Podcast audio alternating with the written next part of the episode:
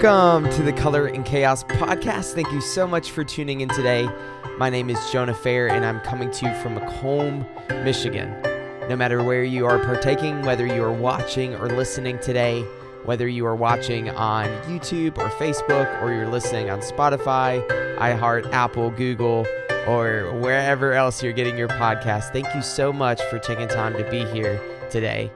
My heart in this podcast is just a cry out that no matter the chaos that you are going through, the hardships, the difficulty, the pain, no matter what you are going through or what you have been through or what we do go through, that there is a color to be found in that chaos when instead of trying to go through our own wisdom, our own strength, our own ability, we lean into our creator, savior, and sustainer, knowing that he and he alone can bring a color out of chaos and grow us so much more than we can ever fathom. And our creator has a name, and he is actively in pursuit after your heart. And so, before we jump into today's episode, I just want to have a time with you right now. We can pray together. And so, here, let's pray and we'll jump into today's episode. All right. Lord God, just thank you so much for this opportunity to be here today. Lord, I thank you for the person that is listening or watching this episode right now. No matter what has brought them here, whether they stumbled upon it by accident or they were referred to this by a friend, Lord, you know them inside out. You know exactly what's going on in their heart in their mind. Lord, you know the chaoses that are raging within or raging around them. Lord, you know exactly what today holds, what tomorrow holds, what our life holds. And Lord, we want to seek after you. So soften our hearts so that we can respond to you. Lord, I pray for those that maybe know about you, but never have responded to you. So, Jesus, just please have your will and way in my life and in my heart uh, today, right now, as I'm speaking, and also in the person that is listening. Lord, just have your way and your will in their life as well. Lord, unite us, not around any banner or label, but around you, the living Savior the only one that came, lived, died, and rose again. You defeated death so that we can live in you. So, Lord, teach us what it means to be one and teach us what it means to have a life surrendered to you. We need you, Jesus. And it's in your name we pray and we surrender. Amen. Amen. Every week, I'm able to do a Bible study with other people around my age and uh, in the community where I'm at. This last week, we were just talking about the Lord being present in suffering. And as we're talking, I'm looking at one of the guys in the Bible study. He's a missionary to Japan. And so, because of COVID, he was kind of sent back to the States and he's just kind of awaiting the opportunity to go back to Japan because that's where he feels like the Lord has called him to go and to preach the good news about Jesus. I was sitting there and it just kind of clicked. Like, we are in this together. I was thinking about the whole idea of what is the church. I think every single time that word is spoken, there's some emotion or thought or memory that kind of comes up in each person's head. You know, it's kind of a word that's kind of loaded now. But as I was just thinking about, okay, what is the biblical church? As I was sitting there across the room from a missionary to Japan and just hearing his burden and hearing what the Lord's doing within him, I'm reminded of what the scripture talks about, what the church really is. And we'll talk about some of those passages here together on this episode. But as I'm reading and thinking about those passages, it just hits me like we are in this together. Like we are one. Like if I do something against a follower of Christ, I'm doing it against myself. Why? Because I'm no longer my own, but I have been crafted into the family of God. And it just blew my mind of just thinking, okay, God, like we are in this together in a world in a time so divided. What is your heart? And through the word, we know that his heart is to unify, unify his children. So many of us sometimes can forget what the church really is. So, regardless if you're a follower of Christ or not a follower of Christ, this episode's for you, it's for us. We need to remind ourselves often of the Father's heart to unite all under Him, not under a, a denomination, not under anything else, but under Jesus.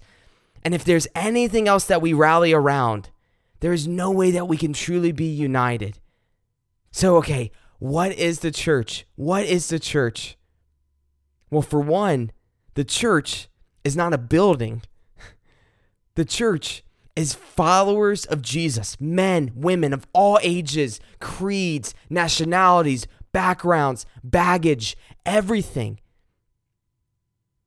It is people, it is humans who have come to Jesus, not on their own terms, but on his terms, has come to their creator, savior, sustainer, has reached the end of themselves. They came to a point where they said, Look, Lord, I am not God, but you are, and my life is yours. Do with me, use me for whatever your plan and purpose is. And the only way I can know your plan and purpose is by knowing your word. A creator will make himself known. So I'm looking to you as my creator, savior. I know Jesus, you came, you made a way where there was no way, and sustainer. That your spirit will lead me and sustain me through every type of heartache, through every type of hardship, through every type of circumstance. Why? Because I am yours. I have been adopted into your family. The church is not a building, it's not a creed, it's not a religion. It is the followers of Jesus that rally around Jesus himself. Now, through it all, as people, we are broken. We are broken. Even after we come to Jesus, the Lord is still renewing us day by day by day. We are not perfect. Never will we ever be perfect until we are standing before the Lord, complete and perfected through the Holy Spirit of God working within us. But until then, we will mess up. We will make mistakes. But the church, the, the true followers of Christ, have a heart of repentance, of humility, and when they make a mistake, there's not this pride or arrogance. And if there is, then there is there is a repentant heart. We are following not after anything else but Jesus, the humble servant who gave his life that while we were still sinners, he died for us. That is who we follow. We follow Jesus. And as we follow Jesus, we become more like him. And we can't become more like him unless we have the Spirit of God within us. And the only way we receive the Spirit of God is through surrender to Jesus. So the church is not a building, it's people. But what else does the Bible say? So let's read this Ephesians 3, starting in verse 4. As you read what I've written, you will understand my insight into this plan regarding Christ. I'm going to skip down to verse 10, and he says this God's purpose in all this was to use the church to display his wisdom in a rich variety to all the unseen rulers and authorities in the heavenly places. This was his eternal plan, which he carried out through Christ Jesus our Lord. Verse 12. Because of Christ and our faith in him, we can now come boldly and confidently into God's presence. So please don't lose heart because of my trials here. I am suffering for you, so you should feel honored. When I think of all this, I fall to my knees and pray to the Father, the creator of everything in heaven and on earth. I pray that from his glorious, unlimited resources, he will empower you with inner strength through his Spirit then Christ will make his home in your hearts as you trust in him. Your roots will grow down into God's love and keep you strong. And may you have the power to understand, as all God's people should, how wide and how long and how high and how deep his love is. May you experience the love of Christ, though it is too great to understand fully. Then you will be made complete with all the fullness of life and power that comes from God. Ephesians 3, verse 20. Now all glory to God who is able through his mighty power at work within us to accomplish infinitely more than what we may ask or think. Glory to him in the church and in Christ Jesus through all generations, forever and ever. Amen. Continuing from verse 21, Ephesians chapter 4, verse 1. Therefore, I, prisoner for serving the Lord, beg you to lead a life worthy of your calling, for you have been called by God. Always be humble and gentle, be patient with one another, making an allowance for each other's faults because of your love. Make every effort to keep yourselves united in the Spirit, binding yourselves together with peace.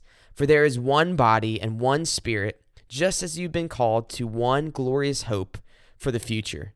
There is one Lord, one faith, one baptism, one God and Father of all, who is over all, in all, and living through all. Verse 7 However, he has given each one of us a special gift through the generosity of Christ. That is why the scriptures say, when he ascended to the heights, he led a crowd of captives and gave gifts to his people. Notice that it says he ascended. This clearly means that Christ also descended to our lowly world. And the same one who descended is the one who also ascended higher than all the heavens, so that he may fill the entire universe with himself. Verse 11 Now these are the gifts Christ gave to his church the apostles, the prophets, the evangelists, the pastors, and the teachers. Their responsibility is to equip God's people to do his work and to build up the church, the body of Christ. Right here. So Christ gives gifts to his people who have surrendered their lives to him. And the purpose of any gift that God gives is to equip his people in order to, for one, know him, but also to be his hands, to be his feet, to be his mouth, and to build up the church. And what is the church? Right here in verse 11, the church is the body of Christ. We, you and I, we are part of his body, his church. When we ask Jesus to be Lord of our life, then we become one with him. Now, this is a mystery. It's so hard to wrap our heads around. Ephesians 4, verse 13, it continues on this whole idea.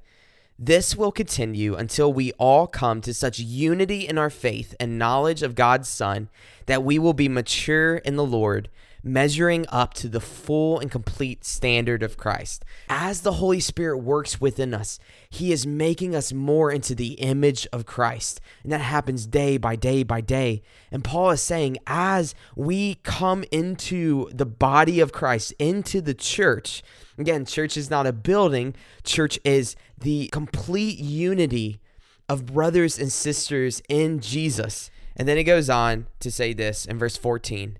Then we will no longer be immature like children. We won't be tossed and blown about every wind of new teaching. We will not be influenced when people try to trick us with lies so clever that they sound like the truth. Instead, we will speak the truth in love, growing in every way more and more like Christ, who is the head of his body, the church. He makes the whole body fit together perfectly. Again, we're talking about that unity, fit together perfectly. As each part does its own special work, it helps the other parts grow so that the whole body is healthy and growing and full of love. Each and every one of us cry out, we long for love, but this is what the Bible says what love is. So 1 Corinthians chapter 13 verse 4, Paul says this, love is patient. Love is kind. It does not envy. It does not boast. It is not proud. It does not dishonor others. It is not self seeking. It is not easily angered. It keeps no record of wrongs. Love does not delight in evil, but rejoices with truth. It always protects, always trusts, always hopes, always perseveres. Verse 8 Love never fails, but where there are prophecies, they will cease. Where there are tongues, they will be stilled. Where there is knowledge, it will pass away. For we know in part and we prophesy in part, but when completeness comes, again, that's the desire of the heart of our God. When completeness comes, what is in part disappears. When I was a child, I talked like a child. I thought like a child. I reasoned like a child. But when I became a man, I put away the childhood ways behind me. For now we see only as a reflection, as in a mirror. But one day we will be able to see face to face. Now I know in part then I shall know fully as I am fully known. And now these three things remain faith, hope, and love. But the greatest of these is love. We know what love is by knowing Jesus. We see a picture of love in the whole example of marriage. But there's a specific passage in Ephesians chapter 5 specifically verse 25, where Paul is talking to husbands and how they should interact with their wives. This is what he says in Ephesians 6, verse 25. He says this Husbands, love your wives as Christ loved the church. He gave up his life for her. so, God's desire is for us to love one another as he has loved us to the point that we would be willing to give our lives for another. And he goes on to say this that Jesus, he gave his life up for us and make her holy and clean, washing by the cleansing of God's word. Verse 27. He did this to present her to himself as a glorious church without a spot or wrinkle or any other blemish. Instead, she will be holy without fault. In the same way, husbands ought to love their wives as they love their own bodies. For a man who loves his wife actually shows love for himself. No one hates his own body, but feeds and cares for it, just as Christ cares for the church. And we are members of his body. As the scripture says, a man leaves his father and mother and is joined to be with his wife, and the two are united, that word again, united into one. He goes on to say this in verse 32 This is a great mystery, but it is an illustration of the way Christ and the church are one. So again, I say, each man must love his wife as he loves himself, and the wife must respect her husband. But going even deeper into this whole idea of what is the church? What is the church? And what does that mean for you and me? I think about the passage of First Corinthians chapter 12. Again, Paul writing to the Corinthians and the local believers in the Corinthian area. And this is what he says in First Corinthians 12, verse 12. He says this Just as a body, though one, has many parts, and all of these parts, though they form one body, so it is with Christ. For we were all baptized by one Spirit. Again, remember I said when we come to Jesus, we receive the Holy Spirit. When we when we strap into that harness to go down that zip line of faith and we take our feet off the ground saying, Lord, I don't have it all together, but Lord, I know that you do. Jesus, I'm going to follow after you. When we surrender to faith, we receive the Holy Spirit within us. We have one spirit to form one body, whether Jews or Gentiles, slave or free. We were all given one spirit to obtain. Even so, the body is not made up of one part, but many. Verse 15. Now, if the foot should say, Because I'm not a hand, I don't belong to the body, it would not for that reason stop being a part of the body. Verse 16, and if the ear should say, Because I'm not an eye, I do not belong to the body, it would not for that reason stop being part of the body. Verse 17, if the whole body was an eye, where would the sense of hearing be? If the whole body was an ear, where would the sense of smell be? But in fact, God has placed the parts in the body, every one of them, just as He wanted them to be. If they were all one part, where would the body be? As it is, there are many parts, but one body.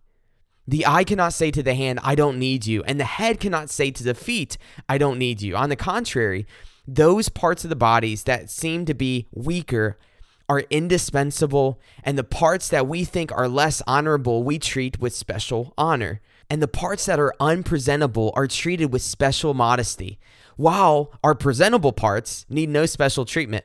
But God has put the body together, giving greater honor to the parts that lacked it, so that there will be no division in the body. Again, unity, no division in the body, but that its parts should have equal concern for one another. If one part suffers, every part suffers with it. If one part is honored, every part rejoices with it. Verse 27 Now you are the body of Christ and each one of you is a part of it. And God has placed in the church, first of all, apostles, prophets, teachers, miracles, gifts of healing, helping, guidance, and different kinds of tongues. Paul is saying here in 1 Corinthians chapter 12 that even though there's differences between each and every one of us, through Christ, that we can use whatever giftings he's given us in order for us to be able to point others to him. In John chapter 17, we see Jesus right before he's about to go to the cross to be given as an atonement for your sin and for my sin. And Jesus, he's in the garden and he prays this. This is so important. This is so important. This is what he says in John 17, verse 15. He says this I am not asking that you take them out of the world, but that you keep them from the evil one. They are not of the world, just as I am not of the world. He's praying for his church. He's praying for you and me, us that respond to him, that they are not of the world, just as I am not of the world. Sanctify them by the truth. Your word is truth. As you sent me into the world, I have also sent them into the world. For them, I sanctify myself, so that they too may be sanctified by the truth. Verse 20, this is what he says I am not asking on behalf of them alone, but also on behalf of those that will believe in me through their message. That is you and me. That all of them may be one as you, Father, are in me and I am in you. May they also be in us, so that the world may believe that you sent me to Jesus here in verse 21. He says, Father, make them one as we are one, so that the world may believe. The world will be able to see Jesus when they see a unity between people that are so different, but united around one thing and one thing only, and that is Jesus. That there is a love, there is a grace, there is a humility, there is a servanthood, there is a truth, there is a purity that could be found between people so different, but united around Jesus, that gives credibility to who he is. He prays in the garden right here Father, make them one as we are one, so that the world may believe. There will be a day where we are one, that we are one. Now, each and every one of us has a opportunity to respond to him or deny him. And so that's on you. I can't make that decision for you. But for those that say, Jesus, I am yours, I'm responding to you, I know that you say that you are the way, the truth, and the life. No one comes to the Father except through me. And so I'm responding to you. Those that have asked Jesus to be Lord of their life, they are wrapped and, and morphed into the body of Christ. And one day we will be wed with him. Just like there's earthly marriage, it's all pointing towards the marriage that is to come that we can't even fathom. We see a glimpse of this in Revelations chapter 19. After this, I heard what sounded like a vast crowd in heaven shouting, Praise the Lord, salvation and glory and power belongs to our God. In verse 6, we are reminded again of this vast crowd in heaven, and this is what it says Then I heard again what sounded like a shout of a vast crowd, or the roar of a mighty ocean waves, or the crash of loud thunder. That said this Praise the Lord, for the Lord our God, the Almighty, reigns. Let us be glad and rejoice. Let us give honor to him. For the time has come for the wedding feast of the Lamb, the Lamb being Jesus, and his bride has prepared herself. So what he's saying here that there will be a marriage, there will be a unity between the lamb, Jesus, and his bride, the church, that has been prepared, that has been purified through the different things that we go through. The Lord is more after our hearts than he is our comfort. As we are purified through him, we one day will be united with him in eternity. She has been given the finest of pure white linen to wear, for the fine linen represents the good deeds of God's holy people. Verse 9 And the angel said to me, Write this Blessed are those who are invited to the wedding feast of the Lamb. We know that we are invited to the wedding feast. We are invited to this glorious union between us and our Creator, Savior, Sustainer. We are invited through Jesus. When we accept Jesus, we accept the invitation to be a part of Him. And then it said this These are true words that come from God. Verse 10 Then I, John, fell down at his feet to worship him. But he, the angel, said, No, don't worship me. I'm just a servant of God, just like you and your brothers and sisters who testify about their faith in Jesus. Worship only God, for the essence of prophecy is to give a clear witness for Jesus. We are all walking and trying to make it through this life. We're all little kids trying to figure this out. And we are all in desperate need of our Creator, Savior, Sustainer, the way, the truth, and life. And that person is Jesus. Heavy heart, no matter what has brought you here today, no matter where you're at, don't be overwhelmed. Jesus has overcome anything that can overcome you and me. And he gives us an invitation to respond to him. So, whether you know him and you are a follower of Jesus, or maybe today for the first time, this is all clicking and you're saying, I know that there's a bigger plan and purpose for my life that goes far beyond anything that this world can offer. And I want to be I, I want to be united with Christ. I want to be united within his body. I want to know him and I want to respond to him. If that's you, all it takes is a heart that cries out. That's all it takes. Cries out says, "Jesus, we have a God who loves us so much that he gave himself. He sent his son, Jesus, so that whoever believes in him shall not perish but have everlasting life." It's time for us to start putting away our pitchforks and st- start to open our hands to a holy God. Open our hands to Jesus. Say, you know what, Lord? I want to know you. I want to respond to you. And I want to love others as you have loved me.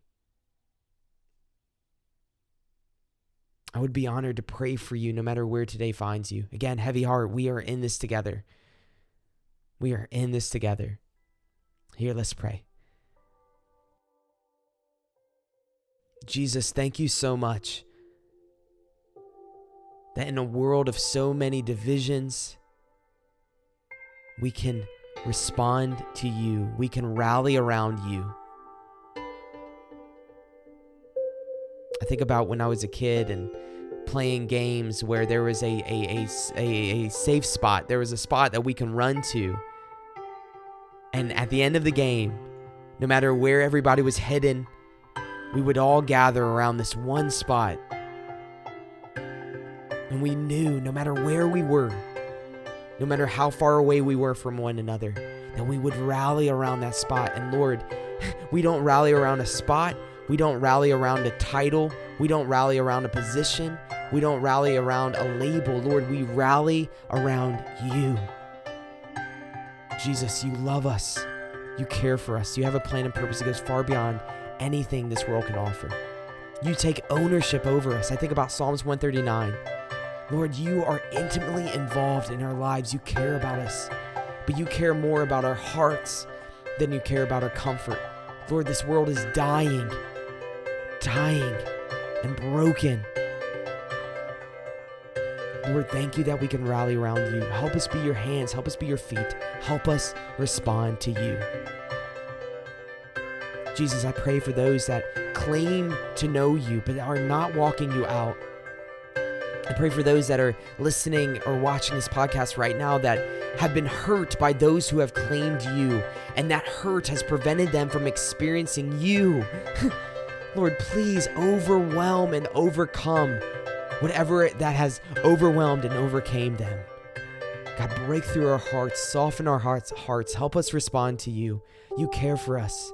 You care for us. Thank you, Lord, that you do not give up on us, but each and every day you are purifying us. You are purifying us as your bride. Help unite us around one another.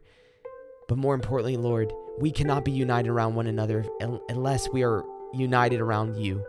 So, Lord, help us have eyes of a child looking to one another and looking to you with that heart and that faith